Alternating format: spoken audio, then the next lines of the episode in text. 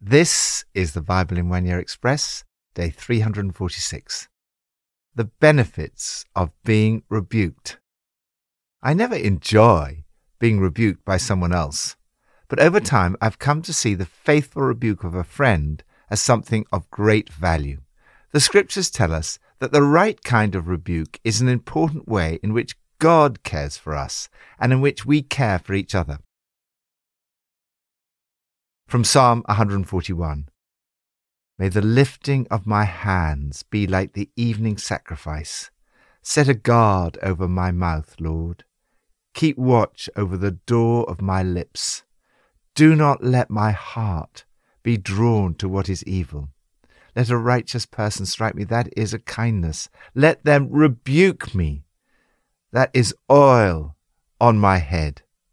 My eyes are fixed on you, sovereign Lord. In you I take refuge. The kind rebuke. There have been times in my life when people have rebuked me out of kindness. It's never easy at the time, but on reflection, I'm so grateful to them. David regards the rebuke of the righteous person as kindness, like oil on my head, because his desire is not only his head, but that every part of his body and his life should honor God. First, lift your hands. May the lifting of my hands be like the evening sacrifice. The lifting of hands to God symbolizes an opening of the whole body to God. Second, guard your lips. Set a guard over my mouth, O Lord. Keep watch over the door of my lips. I often pray this before I give a talk or go into a meeting that God will protect me from saying anything unhelpful, and that my words will be an encouragement and a blessing. Third, watch your heart. Let not my heart be drawn to what is evil.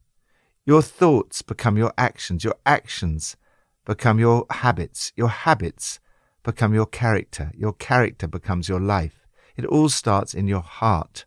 Fourth, fix your eyes my eyes are fixed on you, O sovereign Lord.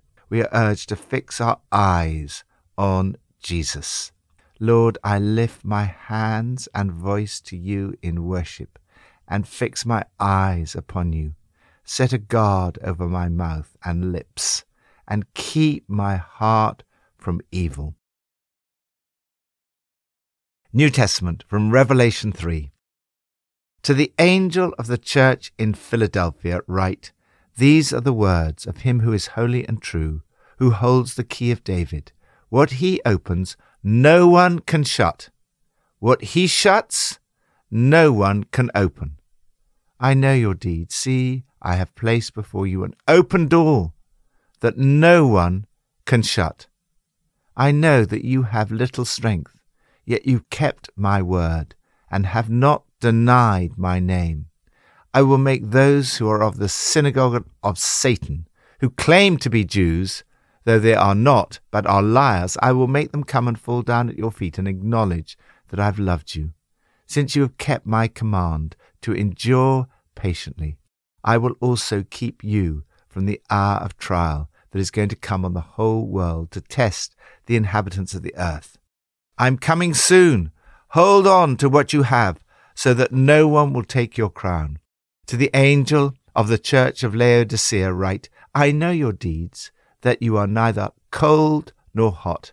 I wish you were either one or the other. So because you're lukewarm, neither hot nor cold, I'm about to spit you out of my mouth. You say, I'm rich, I have acquired wealth, and do not need a thing. But you do not realize that you are wretched, pitiful, poor, blind, and naked. I counsel you to buy from me gold refined in the fire, so that you can become rich, and white clothes to wear, so that you can cover your shameful nakedness, and salve to put on your eyes, so that you can see.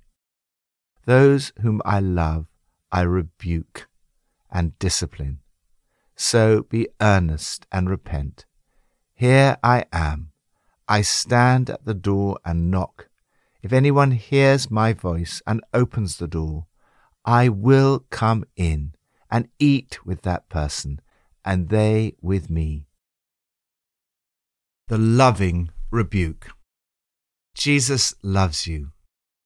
When he allows you to go through the fire of rebuke, testing, or discipline, he does so out of love. He says to the church in Philadelphia, It's you that I've loved.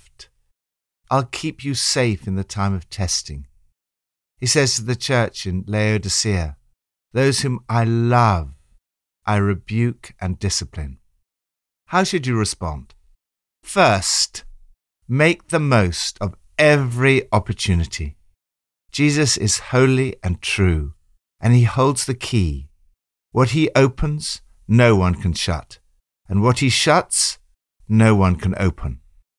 If you are unsure about, for example, a job or relationship, ask God to shut the door if it's not right and to open the door if it is. On at least two occasions in my life, God has closed the door on something I very much wanted and which I believed at the time was God's will. Praying and struggling, I tried to force the doors open, but they remained shut. I was bitterly disappointed. But years later, I'm very grateful. And now I understand why he closed those doors. However, I'm not sure I will ever know this side of heaven why God has closed other doors in my life.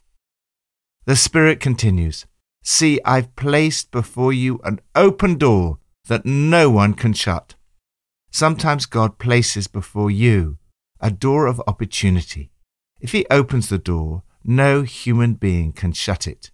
You may come under great attack, but if Jesus opens the door, you can be confident that He is in control. This does not mean passively waiting for the doors to open. Often, we have to take the first steps in faith. It's rather like approaching automatic doors.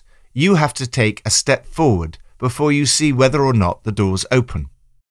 The church in Philadelphia has little strength, yet it has kept Jesus' word and not denied his name. They have endured patiently and Jesus promises to keep them from the hour of trial. Humanly speaking, this church does not appear to have been particularly impressive. Yet Jesus has no words of criticism for it. His perspective can often be very different from ours, and faithfulness to him matters far more than outward signs of size or strength. His message is simply hold on to what you have he promises that those who overcome will be made pillars in the temple of God. His name will be written on them. Your future is utterly secure. Second, open your heart to Jesus. The harshest words of Jesus are reserved for the church at Laodicea. The church in Laodicea was like so much of the church in the West. At one level, it was successful.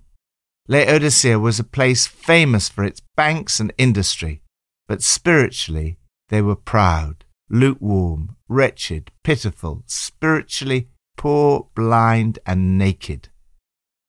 I find these words deeply challenging.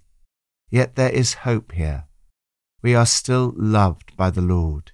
He urges us to acquire real treasure, refined in the fire, so that we may become spiritually rich. The only way to cover our shameful nakedness is with His robes of righteousness. We need His salve on our eyes to remove our spiritual blindness. As we go through the refiner's fire, it is a form of discipline. It has a purpose. He wants us to be earnest and repent. It's in this context that this wonderful and famous verse is found. Here I am. I stand at the door and knock. If anyone hears my voice and opens the door, I will come in and eat with them and they with me. Eating together is a sign of the intimate friendship that Jesus offers to all those who open the door of their lives to Him. There is only one handle, and it's on the inside of the door. In other words, you have to open the door to let Jesus into your heart. Jesus will never force his way in. He gives you the freedom to choose, It's up to you whether or not you open the door to him. If you do, he promises, I will come in and eat with them, and they with me. Lord, I repent of the times when I have been lukewarm, half hearted, complacent, and spiritually poor. I long for a greater intimacy with you. Come and fill me today with your Holy Spirit. Old Testament, from Esther 2 to 5. When Haman saw that Mordecai would not kneel down or pay him honor, he was enraged. Yet, having learned who Mordecai's people were, he scorned the idea of killing only Mordecai. Instead, Haman looked for a way to destroy all Mordecai's people, the Jews, throughout the whole kingdom of Xerxes. Dispatches were sent by couriers to all the king's provinces with the order to destroy, kill, and annihilate all the Jews, young and old, women and children, on a single day, the thirteenth day of the twelfth month, the month of Adar, and to plunder their goods. When Mordecai learned of all that had been done, he tore his clothes, put on sackcloth and ashes, and went out into the city, wailing loudly and bitterly.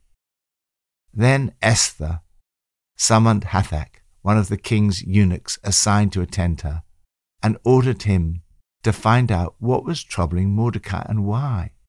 Mordecai told him everything. He also gave him a copy of the text of the edict for their annihilation to show to Esther and explain it to her. And he told him to instruct her to go into the king's presence to beg for mercy and plead with him for her people. Hathach went back and reported to Esther what Mordecai had said. Then she instructed him to say to Mordecai, All the king's officials and the people of the royal provinces know that for any man or woman who approaches the king in the inner court without being summoned, the king has but one law that they be put to death unless the king extends the gold scepter to them and spares their lives. But thirty days has passed since I was called to go to the king. When Esther's words were reported to Mordecai, he sent back this answer Do you think that because you are in the king's house, you alone of all the Jews will escape? For if you remain silent at this time, relief and deliverance for the Jews will arise from another place, but you and your father's family will perish. And who knows but that you have come to your royal position for such a time as this. The wise rebuke. My father was Jewish, and many of my Jewish family perished in the concentration camps during the Holocaust. But anti Semitism is not a recent phenomenon. Here in the book of Esther, set in the 5th century BC, we read of appalling anti Semitism. Esther had to keep her background a secret. Haman wanted to annihilate all the Jews, young and old, women and little children, on a single day, and to plunder their goods. Mordecai's response was to tear his clothes, put on sackcloth and ashes, and wail loudly and bitterly. Effectively, he was calling on God for help.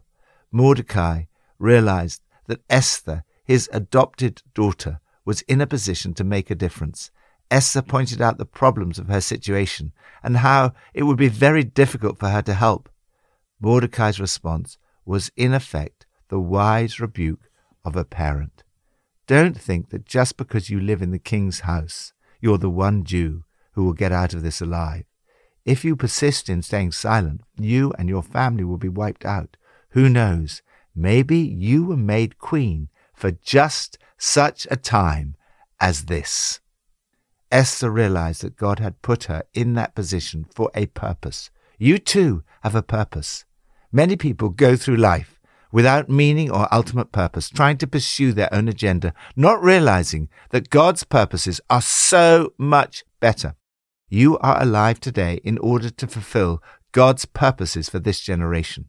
Whatever position you're in, believe that you are there for such a time as this. Esther listened to Mordecai's wise words. She asked the people to fast for her and said, I will go to the king, even though it's against the law, and if I perish, I perish. There is risk involved. We only have one life. We have to go for it. If we perish, we perish. But better to take the risk than never to have tried. May we rather be like Esther, utterly dependent on God and willing to risk our lives to save the lives of others. Lord, help me to listen to wise and kind rebukes. As I go through the refiner's fire, purify my heart that I may love you more fully, seize every opportunity of life, and serve you wholeheartedly. Pippa adds Esther was not just a pretty face. She was someone in the right place, willing to make a daring stand against injustice. She didn't do it alone, and she didn't rush in. She prayed, planned, and made it happen at the right moment. She used a brilliant mixture of bravery, faith, and skill. Are there any opportunities for you to make a stand against injustice?